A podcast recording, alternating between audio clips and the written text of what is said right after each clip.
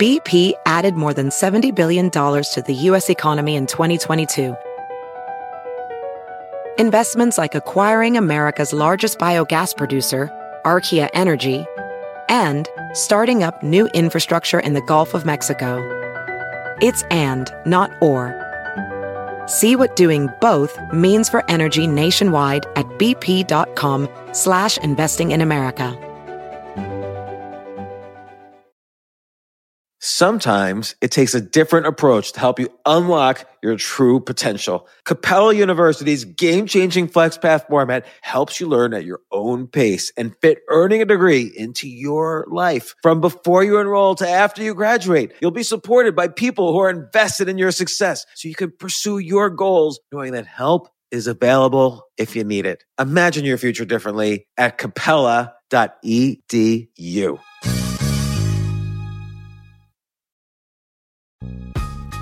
This isn't your average business podcast, and he's not your average host. This is the James Altucher Show on the Stansberry Radio Network.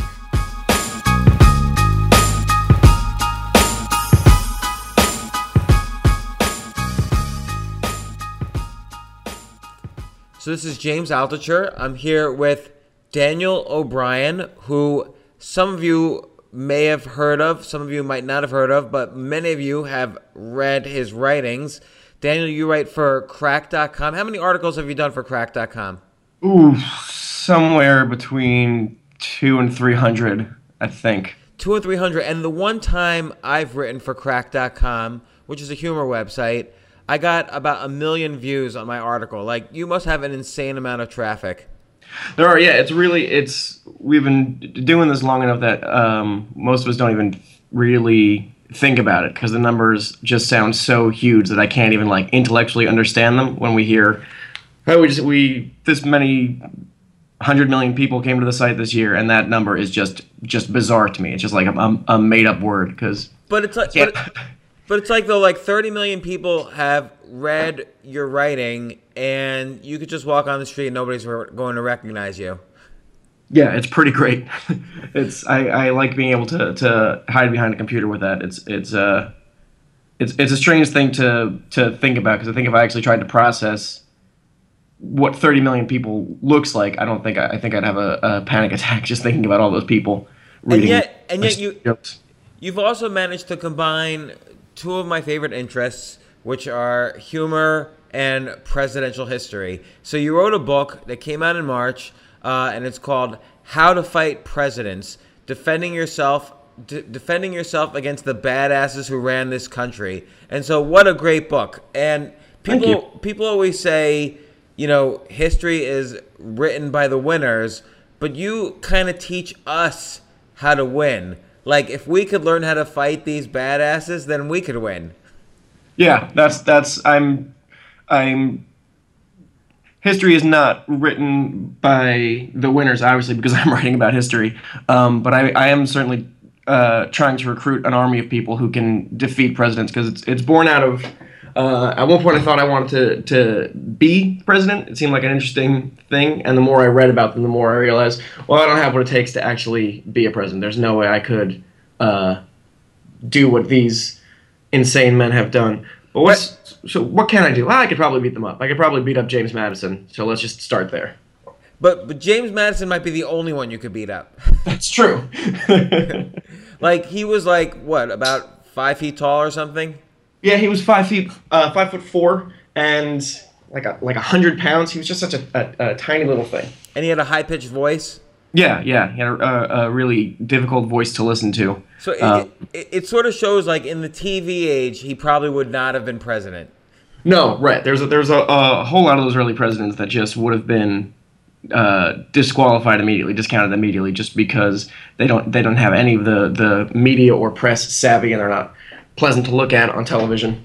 Now, now a lot of your book, of course, was was funny and it was a humorous title and it's you know the humorous idea but there was some some real history. I like learned a lot reading this book and i already knew a lot about presidential history but the, the main thing i learned was kind of this this overarching theme that a lot of the and i don't even know if you noticed this but a lot of the presidents seem to be born sick or have sick childhoods and then spent a good part of their childhood like totally working out and training themselves to be superheroes essentially.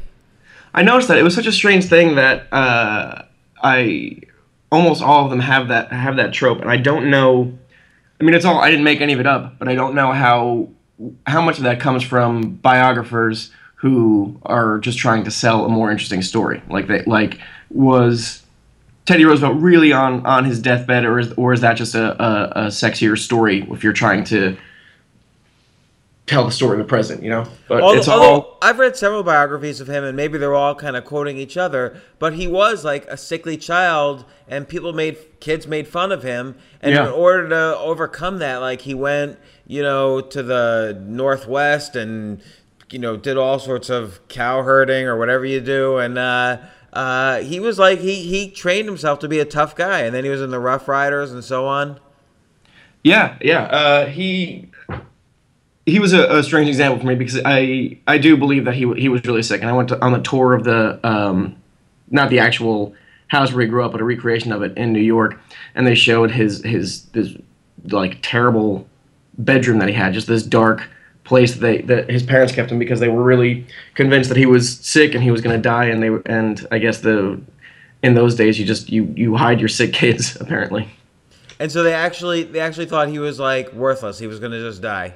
Yeah, yeah, he's gonna die. They, they uh, oh, not a, a, doubt in their mind. He and Hoover was the other one. Hoover was the one whose parents actually thought he was dead. Like put a, a sheet over him and covered his eyes with pennies, which was the custom to, at the time for when when people were dead. He was a, uh, a kid and he was just sick, and like there was a doctor there and everything that was like.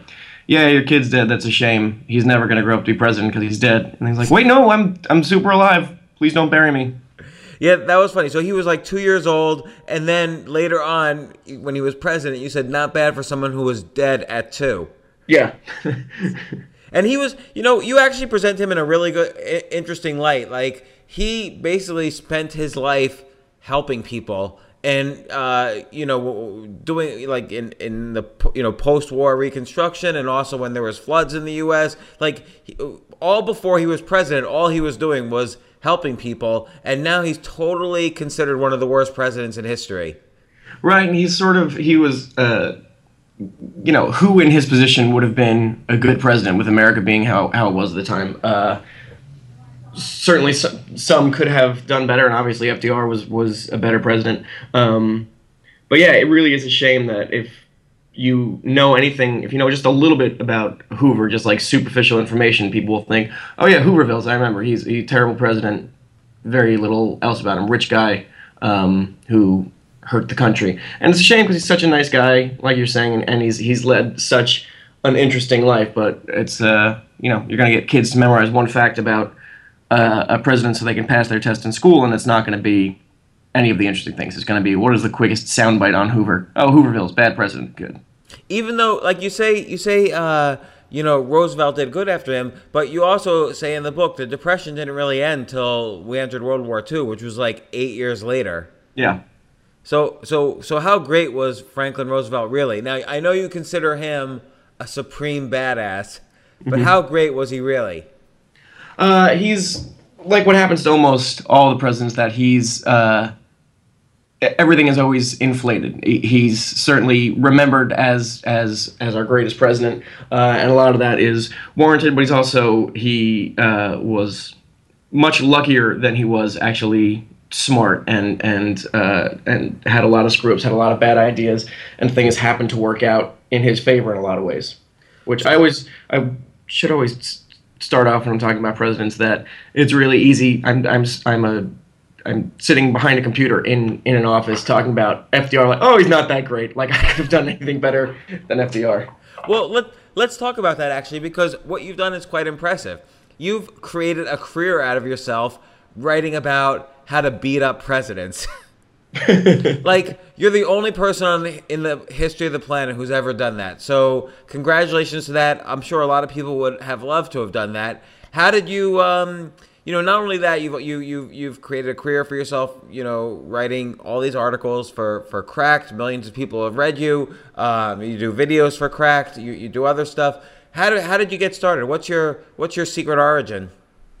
Uh, with presidents specifically, I've I've just always been interested in them uh, since uh, probably since I was 18. Maybe there was uh, I had a professor. I talk about this in the book. I had a professor in college who um, said, told everyone in the room that they would never grow up to be president, and that's when I started reading to really think about what it takes to be a president. And I got so excited because there's they they have such interesting stories. Every single one of them has, and and again, this is because we have the, the gift of time and biographies exist. They all have wonderful narrative arcs, and they all and and they're all so insane and driven and exciting that I just even after this this this class and this professor, I just still kept writing reading about them. I was just nuts about presidents. Anytime I could I could get my hands on something biography or or an old journal or letters any anything that I could possibly find was was just I just consumed it because they they they were all such maniacs and I and I like that and I like seeing how uh, the common threads that that ran among and between presidents. And then uh, I wanted to, to share it with people, and I've, been, I've written a few articles for the site about presidents, but I really wanted to get as much. I just we'll never stop talking about presidents, so I just needed to exercise that demon with this book, and thought for a while on like the framing device for it because I wanted it to be accessible. It's one of the things that we do at Cracked, where we're going to give you information, but we're going to pepper it in with jokes and and make it uh, easier to, to, digest, so we can trick children into learning. And uh, the that, that that's the goal of Cracked.com is to trick children into learning. Yes, yeah. Uh, that's what I thought. Yeah. Not all children. Uh, we use a lot of uh, bad language on the site. Please don't read the site if you're a small child or a baby. So, so, so, okay. So, you, you, did you what happened then? You had this idea for the book, and then you pitched an agent, or like were agents already calling you because of your stuff on Cracked? I, I went to an agent that I met through a mutual friend of ours, Ryan Holiday, connected me with uh, this literary agent, Byrd Leavell, uh, who was just just phenomenal and uh, one of the the sharpest comedy minds of anyone that I've I've met, and it's and it's it's crazy because he's he's supposed to be a suit. He has agent in his title, and I, I called him up and I talked about this idea for the book, and he gave me just fantastic notes and great advice. Uh, he's still my lit agent today. He's great. Like like what like like what um what kind of notes did they give you? What's what's a sharp comedy mind? Uh, well now I'm gonna blank and not think of anything specifically, but I that, that's okay. I don't have um I don't have like a, a, a an agent or a manager of any kind. I didn't. I just assumed that they're main thing was I'm going to help you sell this, but he just really gave on point like joke advice. You know, it's it's like having another uh, an agent slash comedy editor. You know, he's giving really great notes and like here's how you could fix this sentence to make it better, which I wasn't expecting from him. I expected that from the editor and like other people at Cracked, but he's he's uh, a funny guy with really good instincts. Huh. And then he got you. He shopped it around. Did he do an auction? Like, did people bid this book up? Yeah, uh, it was between uh, Random House and Penguin, I think, because uh, it was at the time when they were two separate companies, so you could still do that. Um, it was great. It, it, happened really fast. He got both of them excited, and he got both of them to throw uh, numbers around. And I really, I, I loved who it ended up with because the my editor uh, Suzanne uh, sent over a really really funny email expressing her excitement over, over the book and, and, and used a whole lot of fighting metaphors and everything and, and I was like oh good this is someone you understand the, the, the book and, and, and comedy and I hope I hope we get her and we did. And then um uh, but but but let's reel it back a little bit like you were already writing for cracked.com how did you get started writing for them? I submitted an article in 2007 between my junior and senior year of college I was taking a, a summer semester courses and was just a fan of the site and start like idly wrote an article that I thought the site would like in my notebook in class when I uh, wasn't paying attention. Typed it up, cleaned it up as much as I could, and sent it to the editor at the time. And I just said, "Hey, I don't know if you guys accept uh, submissions like cold like this because we didn't have." Now we have a button on the site where you can click right for us, and it takes you to our workshop where you can pitch articles and everything. Uh, at the time, they didn't. So I just cold emailed the uh, editor, said, "Hey, I, I don't know if you do this, but I I wrote this thing. I think it will fit your voice. It's about Die Hard, and a new Die Hard movie was coming out at the time. So here, please tell me uh, if I sent it to the wrong place. You know, just what, whatever 21 year old Daniel was thinking, just just sending it out there, and they bought it, and they uh, bought a few more that summer, and they were asking, they started having me punch up other articles that came in because I uh, understood the voice fairly well, and then uh, a few months went by, and they, they wanted to uh, hire me or at least put me in the running for a job that was opening up. And I had to say, "Oh, I'm. I forgot to tell you that I'm a little boy. I have to finish college." Uh, uh, I didn't. I didn't tell you that because I I wanted you to think I was professional. And they said, "That's fine. Um, we'll create this different position for you where you can work from home or your apartment or your dorm, wherever. Um, and then when you graduate, would you like to move to Santa Monica and and work full time for Cracked?" And I said, "Yeah." And I've just been bouncing around here ever since. It's been it's been great. I'm really lucky. Uh, a lot of it was right place, the right time. If I had uh, waited a few months to submit the article, then we uh, the workshop would have been set up at that point, and I wouldn't. Who knows if I'd be able to distinguish myself in the workshop? Um, well, because well, it was right, right, right place, the right time. I they I stuck my head out of the water. I guess I don't know. What What was the first article you submitted? It was uh, five lessons you can learn from from Die Hard. We were a little bit uh, silly of a website at the time, and I just was a big fan of Die Hard, so I wrote uh, a bunch of things that goofy lessons that you can pull uh, from Die Hard, and got a little bit more serious after that. I think we we my favorite article that I did my first year there was uh, five most badass presidents, and it's still an article that is the most successful one that I've ever done on the site, and something that we could we brought to the publishers and like, look, I'm not the only one who is interested in badass presidents. Look at all the people who read this article. Let me do a whole book about it. How how many people read that article? Uh, over 10 million, I think. Wait, I'm gonna look it up right now. Um, the five most badass presidents of all time. Yeah, ten million seven hundred fifty thousand. Yeah, that's incredible yeah, that's I. I owe a lot of that to uh, my my boss then and now, Jack O'Brien, who is not related to me. Um, but he's the editor in chief, and I was on a call. We had our editorial call, me, Jack, and uh, David Wong, who's the the senior editor at the site, and we were we were just idly talking. Hey, President's Day is coming up. Does anyone have anything to say about that? And I was like, Oh, I've never mentioned this, but I've been studying presidents for like five years at this point, and I have a lot of information about them. Should I just write an article, and I I initially was writing five most and least badass presidents, and Jack said just cut cut the least. No one's gonna care about that. Just do the five most badass presidents. And the day it went up, he uh, like called his shot for me. He said, "This is gonna be our first article that gets a million views in a single day. I'm calling it right now." And it and it, it did because he's a genius and he does his job and he know he knows it very well. Well, it's interesting because Cracked has a very particular style where it's almost like an anonymous voice writing the articles, but everything's based on facts mixed with humor. Like you said, it's kind of like all information, and then you sort of uh, fluff it up to make it funny in some way. Um, what, what's what's kind of like? There's almost like a formula to cracked articles that make them funny. Like, what would you say is a, a, an ideal cracked article? Ideal cracked article is something that uh, teaches you something new or ideally recontextualizes something familiar in a way that you hadn't thought about before. So we'll either do something. Uh, one of my favorite early articles that one of our writers did, Shane Peter Davis did, was uh, about.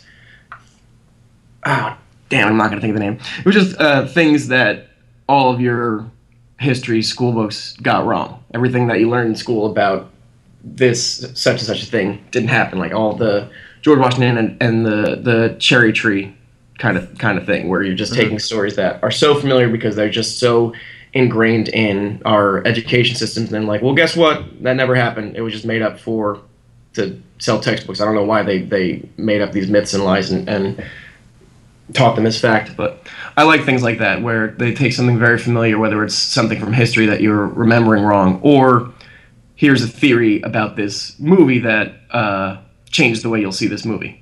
And and uh, like take that one, you know, things that um, are wrong in our history books, how do they then kind of punch it up to make it funny? Like, what's what's the Cracked twist on that? Uh, I wish I had a more sophisticated answer than uh, dick jokes, but that's that's a huge part of it. Just we, I don't know. That's I mean that's really the part that can't be be taught is that is just the the comedy part is knowing, uh, sort of reading as you're going and knowing where you as a reader would get bored if there wasn't a joke there, if there wasn't something something clever to balance out all the information. Like, um, I don't know if you can on the fly, but can you think of a specific example in that one where it, w- was a fact that was interesting, wasn't true, but then the way he said it made it funny? Uh, no, off the top of my head, I can't. I can't pull up a specific event, example. I'm sorry. Oh yeah, no problem. So, so on on the book, who is the most badass president?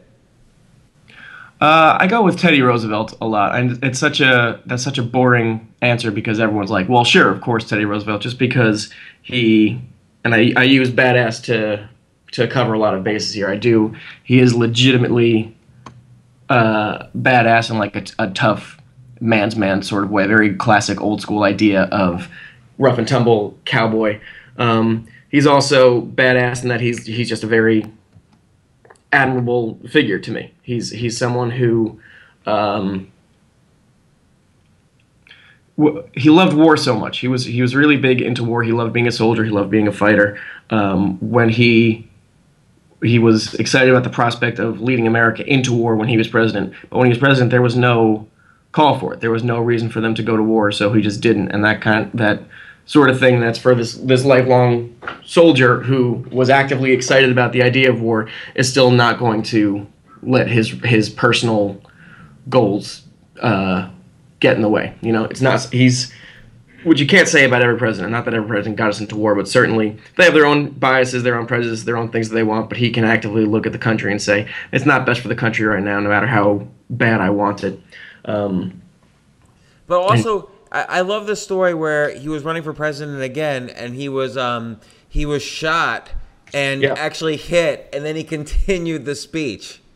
Yeah, he. Uh, I don't have the exact time, but he came out in the beginning of the speech and said, "This is going to be uh, brief because I was I was shot, so I can't really talk that long because there's still a bullet in me." And then he talked for like an hour. He gave a really long, great speech, which is another interesting thing about uh, Roosevelt. As much as we all remember the the cowboy side and the Rough Riders and everything. He was such a an intellectual too. He was he was he was a bright guy and he was a great speaker and a great writer and thinker.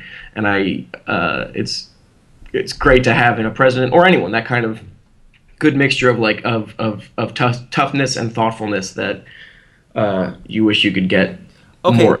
Now, now, but a lot of presidents do compete for the title of most badass. Like, first off, uh, George Washington was constantly getting shot at, and everything was everything went wrong for him except for the fact that he became president. Yeah, yeah, he was another, and he's a he's a big guy, six foot three or six or or something like that. He's a a, a tall guy, a very tough guy, um, very soft spoken and quiet, and yeah, would would go into battle and bullets are whizzing by him. He got his his horse shot from under him a bunch of times. He would return from battle with just bullet holes in his coat from bullets that had missed him because because George Washington was just was just lucky or blessed or destined to be president. Something some strange. Uh, in the book, I think I describe it as magic. I think I made him a wizard, uh, but it's but it's really he was a guy who never seemed to lose his cool. And then another one that could ha- that could be a challenge here is uh, Abraham Lincoln because he was another one of those guys who was sort of born sickly. I mean, he had that Marfan syndrome where you, you basically get these spider like limbs that are, are kind of weak. They, they grow too too long and they get kind of weak. But he, yeah. like chopped down trees, according to you, just to build up that muscular strength, and he right. would throw people around.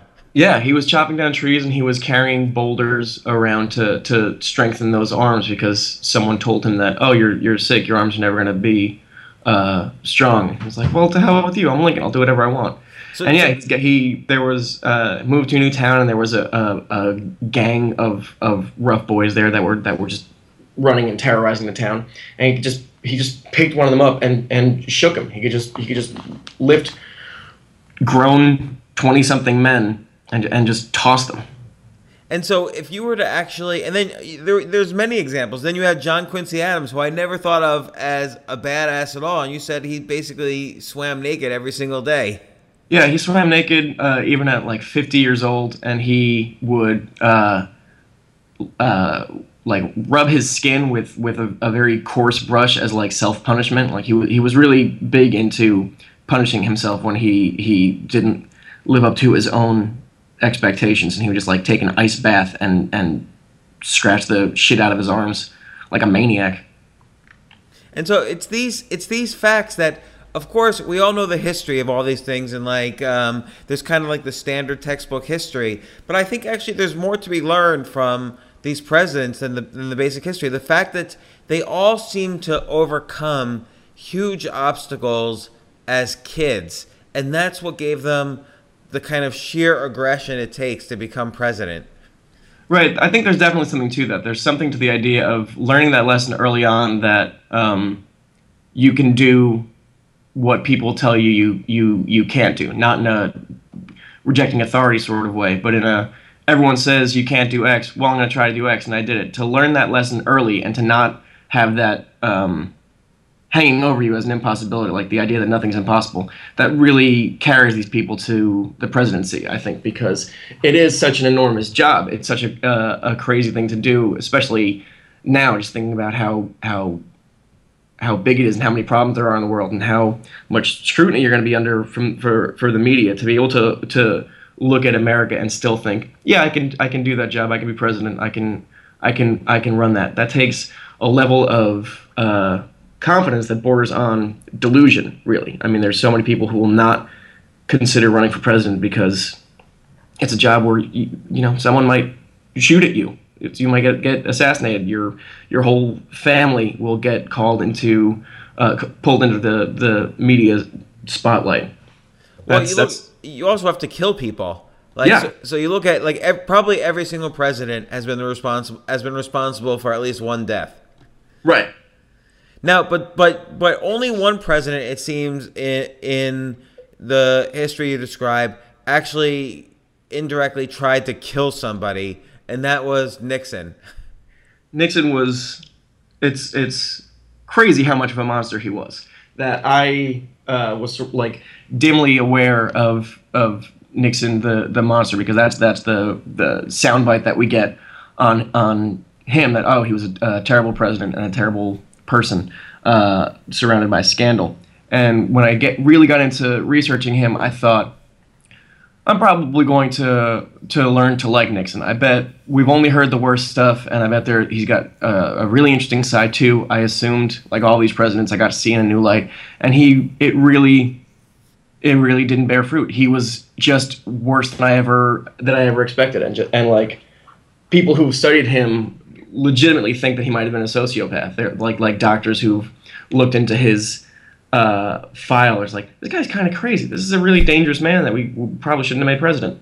Well, okay. So on the one hand, he opened up relations with China. He stopped the Vietnam War. These are pretty big, good things.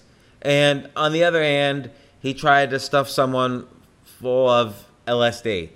Yeah, he wanted to cover uh, someone's steering wheel with LSD so they can they would get in a car accident because like, I, don't, I don't think Richard Nixon knows what knows how LSD works. Um, and it's they're, they're it's not like he's plotting to kill dictators or anything uh, or or public enemies. These are he's making threats against reporters who are investigating him because they think he's he's corrupt, which is true. Um, and he did open up deals with China, and he the Vietnam War I would argue that he extended our time in the Vietnam War uh, by five years because he's a maniac. That's right, because you said LBJ had the deal in place, you know, to end the war, and Nixon kind of uh, put the kibosh on that. He did, yeah, because he knew that if uh, his opponent signed this thing and ended the war, then he would never be Nixon would never be president. So he went behind everyone's back to get the keep the war going a little bit longer because that was all his opponent had really. Um, and then when that was taken away, Nixon's like, well, got to vote for Nixon then, and I'll, I'll end this war that I, I prolonged so you would vote for me. Now, um, which president surprised you the most when you started researching them? I was pretty surprised by uh, a couple of things. Polk Polk really got me, only because I didn't have any preconceived ideas of of Polk. He's just sort of a uh, forgettable president for me. Um, then learning that he very pointedly set out when he was president, look, here are here are the three things that I I'm going to do when I'm president, and that's it. And then actually did them. Actually accomplished the three things that he said he was going to do. Didn't want to run for a second term. He's like, no, I did it. I did exactly what I said I was going to do, and now I'm going to go uh, die somewhere. And he did that. And I just sort of uh, no other president has that track record. Plenty have done more than him, but no one has done. Here's a checklist of things that I'm going to do. I'm gonna I'm gonna get America larger. I'm gonna take us all the way to California. Whatever, what no one else has really been able to boast that kind of success rate of actually accomplishing what you set out to do. And the one the one president who's usually considered the, the most boring or, or worst president is uh, Millard Fillmore, and you kind of confirm that. Like he just did nothing. He did absolutely nothing, and he wasn't even bad in an interesting way. It's not. It's it was so frustrating researching that chapter because the whole the book was sold on the on the the the promise that all these presidents are going to be interesting. There's going to be great material for every single one of them, uh, and I believed that in my in my gut because you can't be president if you didn't lead lead an interesting life. And then Fillmore just broke that. He broke the entire promise of this book because he is so freaking boring and bland that I couldn't. You, you can't rub together two good sentences about the guy. But it, it seemed also like there was three presidents in a row: Millard Fillmore, Franklin Pierce, and James Buchanan. All of which they were so afraid afraid of the slavery issue that it basically incapacitated them during their terms. Yeah, yeah, they were just they. No one wanted to be everyone could see where America was going. No one wanted to to nudge anything in, in the wrong direction. So they all had that kind of mentality of, well, I'll just sit here quietly uh, and hope this blows over. And if it doesn't, my term will be up and it'll be the next guy's problem. And you know Buchanan, you mentioned as this huge partier. You didn't mention this one story, which on his inauguration, I think the party got so huge in the White House that he had to like jump out of the second floor window in order to kind of escape the crowd.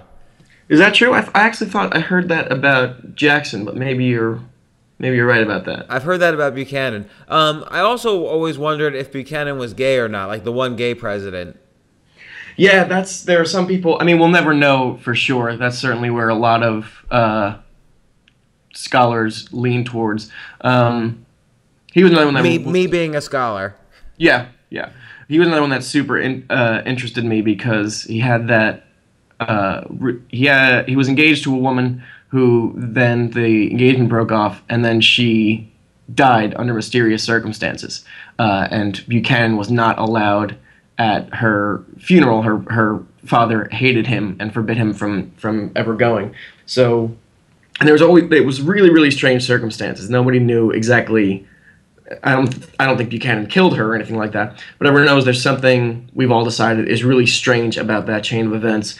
And Buchanan didn't speak to it at the time, but wrote. Uh, he said he wrote a letter. He's like, I want you to open this letter on my death. It'll explain absolutely everything uh, about me and about this death and about our relationship. Just open it when I'm dead. And as he was getting years and years later, as he was getting closer to death, he just said. Uh, wrote another letter that said, "Never mind, ignore that old letter. Please burn it.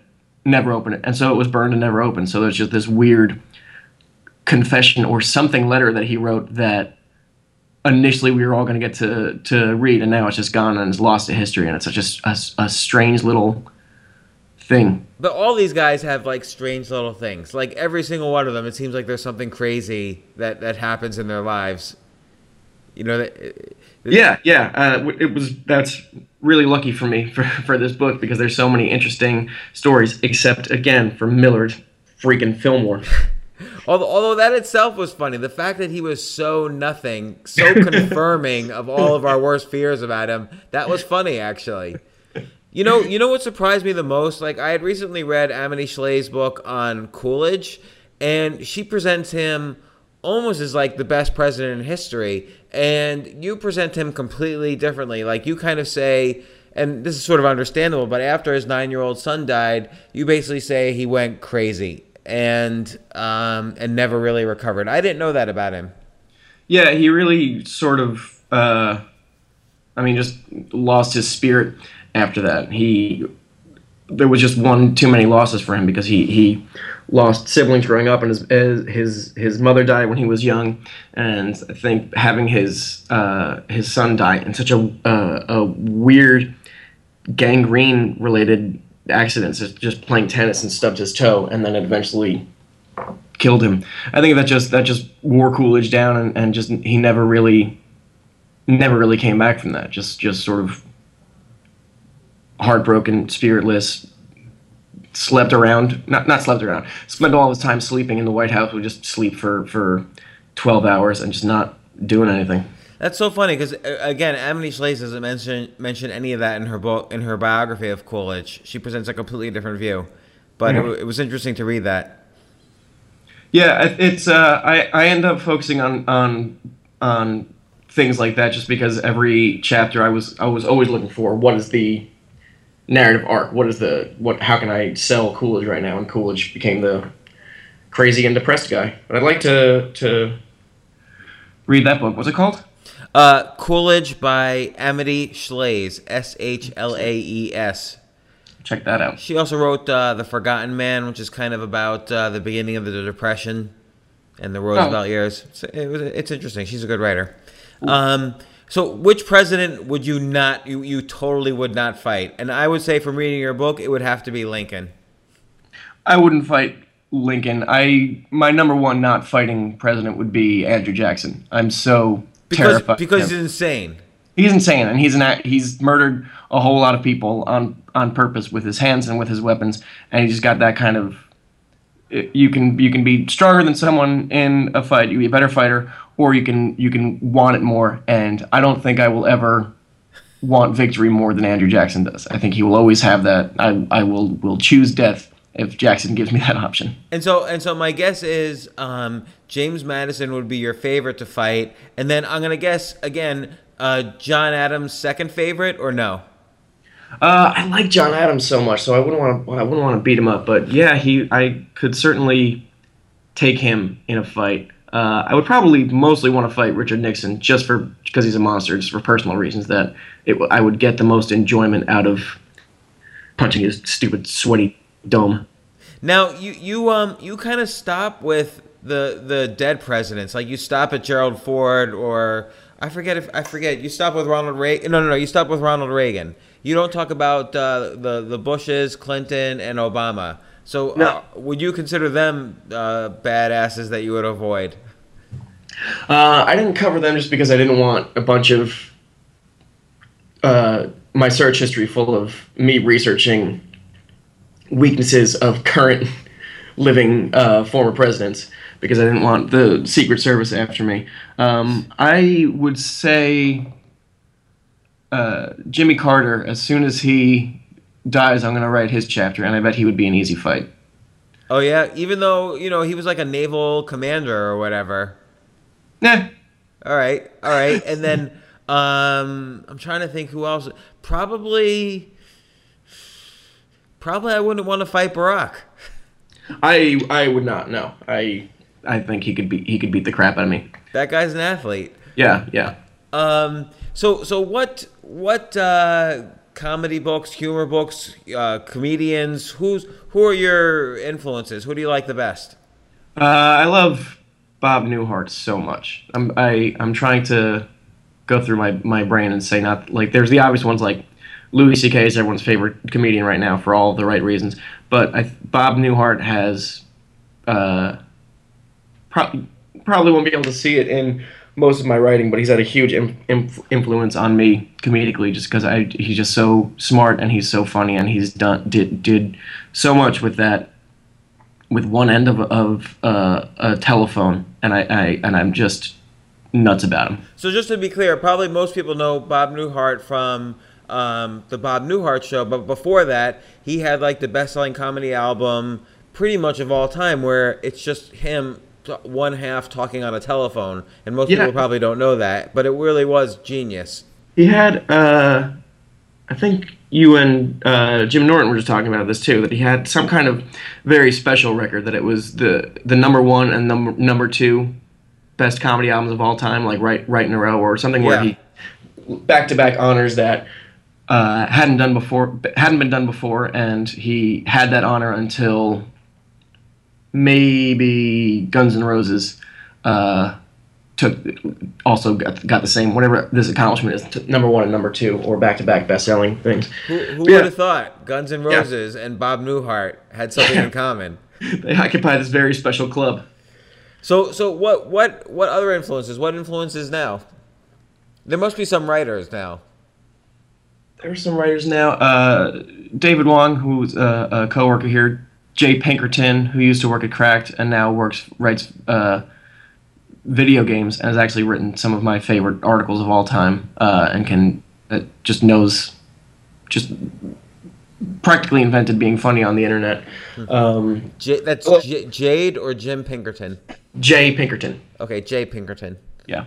Um, Christopher Moore, I am constantly su- surprised and at, at how funny he is. Everything that he comes out with. He's he wrote Lamb, which is one of my favorite books of all time. I encourage everyone to read it and reread it. It's it's uh, it's it was great for me because it's really hard to find good comedy books. Like if you go to uh, a bookstore, the humor section is usually puzzles, um, essays from comedians, or uh, really bad like here, here a bunch of here's a, a toilet book about jokes like like dad jokes kind of thing.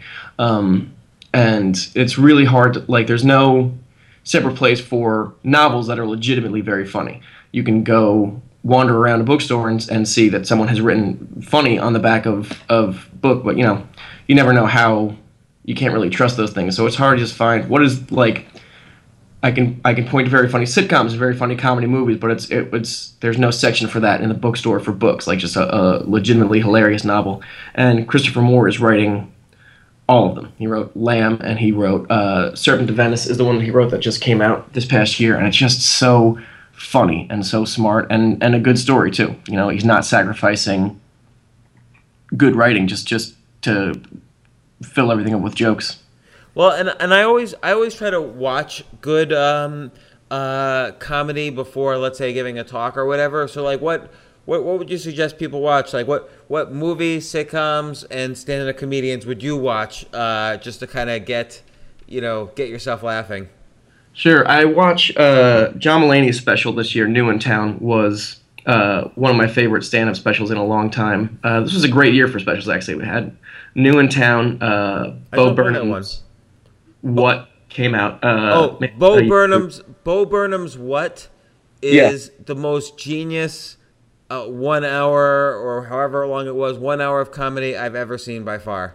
Yeah, that completely floored me, and it drives me insane that, that he's, I don't know, 22, 23 years old. I he's know Just, it's like the one so time good. I get jealous watching somebody do comedy.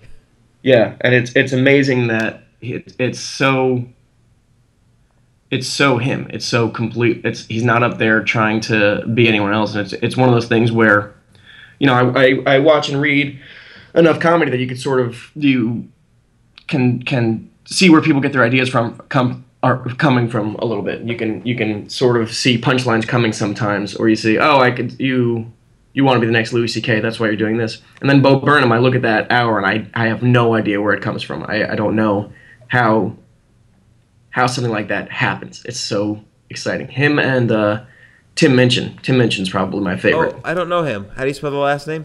M I N C H I N. He uh, is going to be a, a, a huge name. He wrote the musical uh, Matilda on Broadway right now and got a lot of acclaim for that, and is writing the music for some upcoming Pixar movie. But he's been doing stand up and and songs for years and years and years. I think he's from Australia but lived in England, or maybe the, the reverse of that. But he's he's another one like Bo Burnham that is just very specific and has a singular vision and and knows what he is and what he's doing and and and how he wants to present it to everyone. And just every hour he comes out with is another fully formed, amazing thing that surprises me. You know, you know who also he's not at the same level. He's it's a different type of comedy than Bo Burnham, but it's still absurdist, which is like I don't know if you ever saw Andy Samberg's Harvard commencement speech.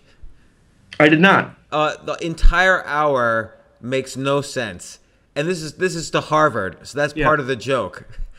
Is that he makes like zero sense during the entire thing, and he's talking to like all of the Harvard graduates, and it's just hilarious. But it's also absurdist in a Bo Burnham kind of style, I think.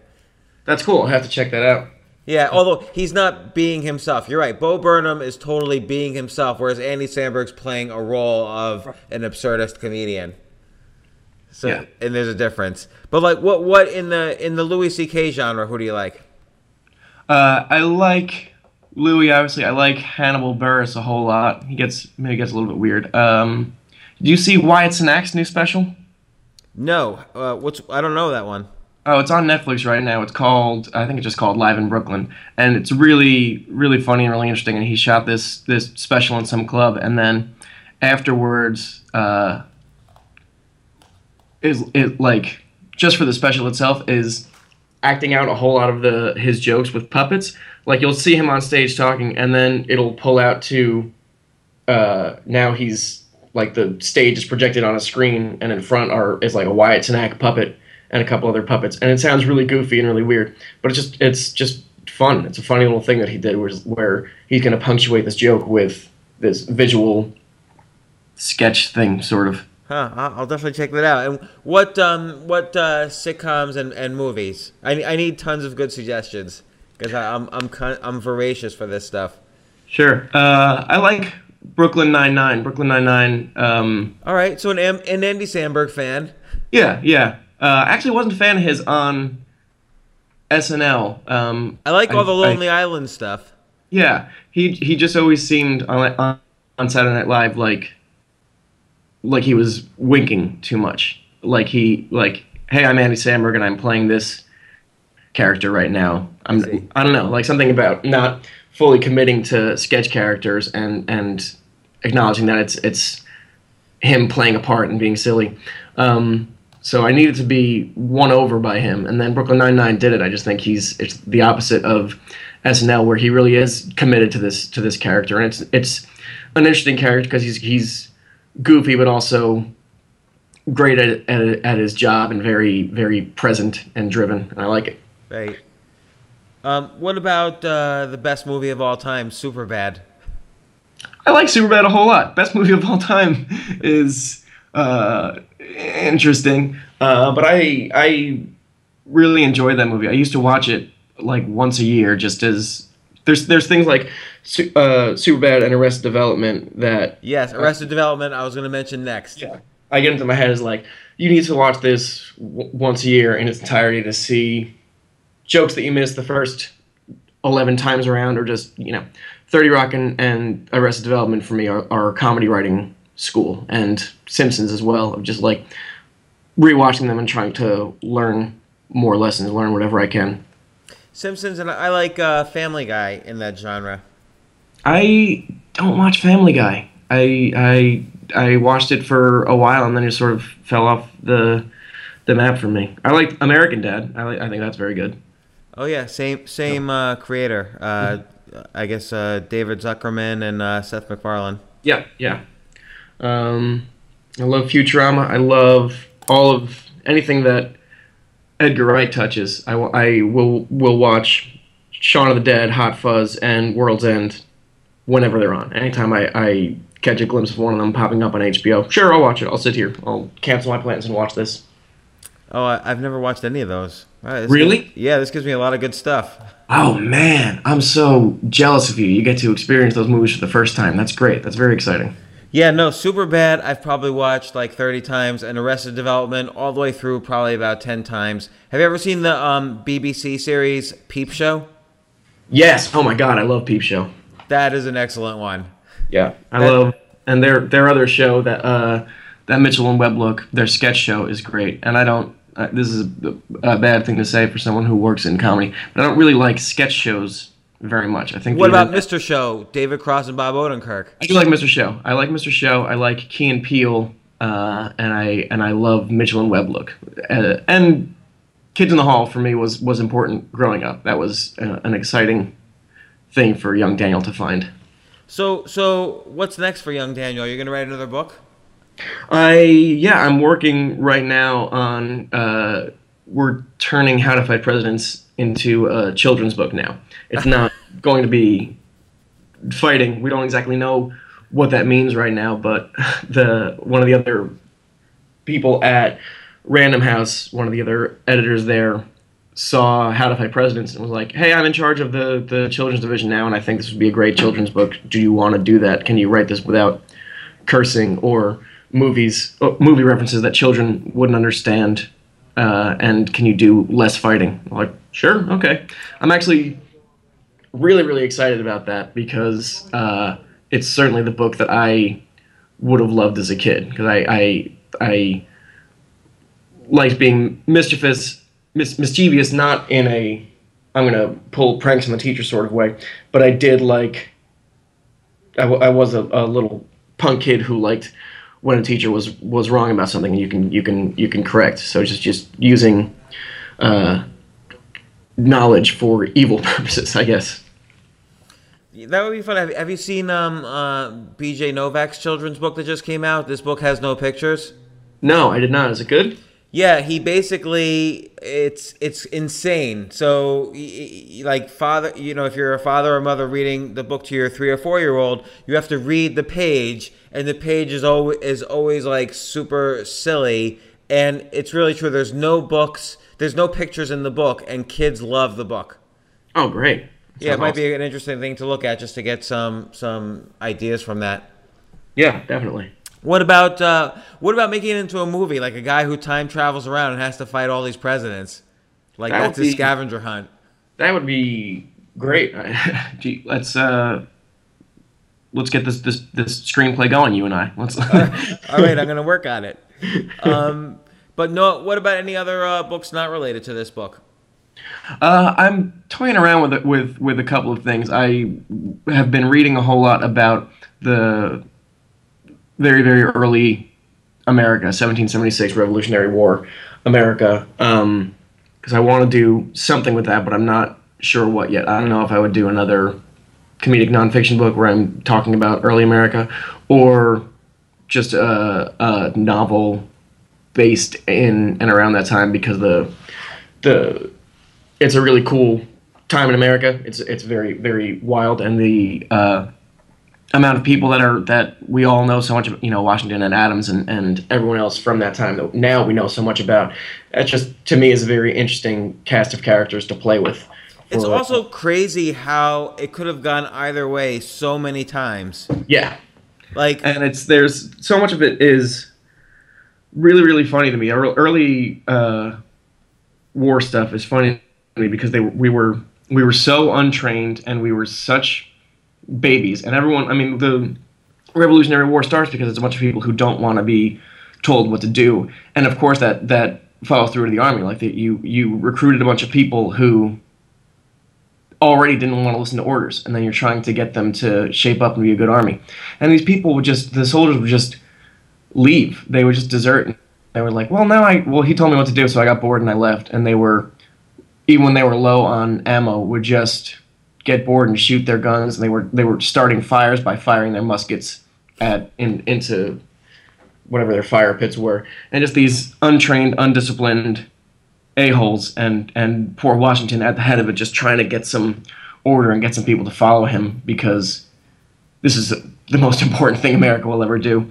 I don't know. It's really it's it's funny to me, and it's and it's again not well covered in history textbooks. You know, I, I don't remember learning about how shitty our army was in the books because it was the narrative that they sell you in school is how noble and important this was and how we are the underdogs and we we took down our oppressors. Um, and that's fine as a story to tell kids to get them to memorize dates for their history test. But I like this the actual version a, a lot better. It's just well, more interesting and, and true. And Washington would like shoot people, right? Who who yeah. who tried to leave. Yeah, yeah. He uh, he had, was a badass.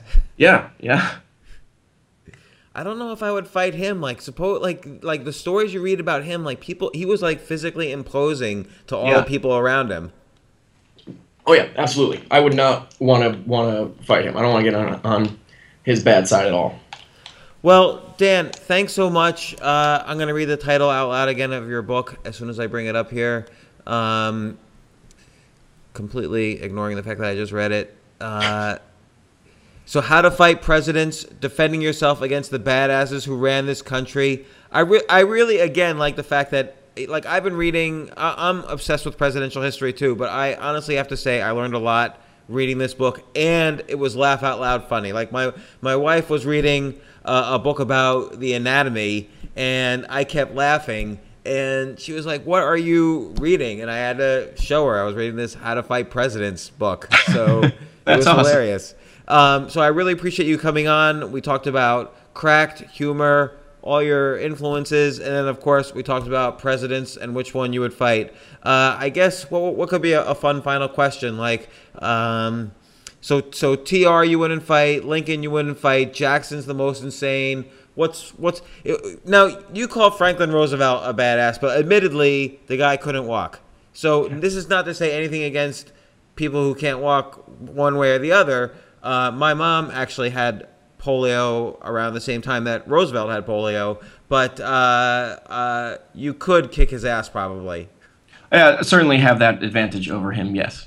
So, but Eisenhower, uh, you you didn't really get into it as much with Eisenhower, but he was he was a badass too. You couldn't, I wouldn't want to fight him. Yeah, I wouldn't want to fight him. I go back and forth on Kennedy because I know he was he was an athletic cat and uh, uh, another guy who was very very driven and insane, um, but also was riddled with a whole lot of injuries. Just had a really bad back and also used a wheelchair occasionally and, and crutches. We just didn't get a lot of pictures of it because he asked us not to, and the, the press respected presidents at that time. Um, I don't, I don't know. As, as tough as he is, I think he, he he's I'm. I think the fact that my back isn't weak gives me gives me the advantage there.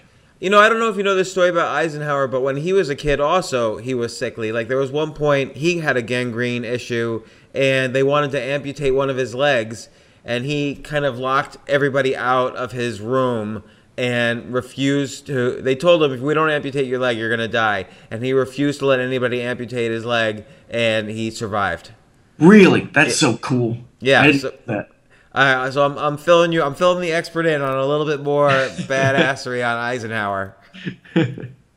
So I, I like how you say too. Just his name alone makes you want to stay away. so, but uh, Dan, thanks a lot for joining me on the podcast, and uh, I look forward to everything else you do. And I and I also really enjoy your articles on Cracked. Thank you. Thanks very much. Thanks so much for having me. No problem. I'll talk to you soon.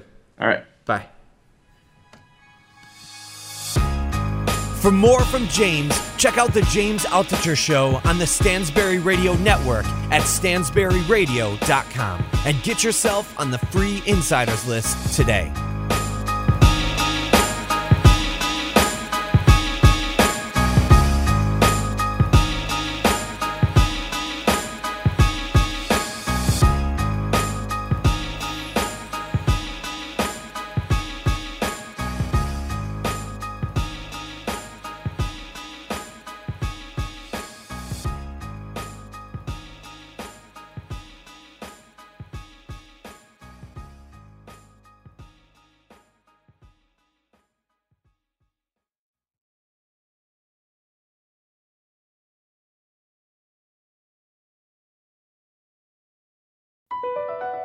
BP added more than $70 billion to the U.S. economy in 2022 by making investments from coast to coast. Investments like building charging hubs for fleets of electric buses in California and starting up new infrastructure in the Gulf of Mexico. It's and, not or. See what doing both means for energy nationwide at bp.com slash investing in America.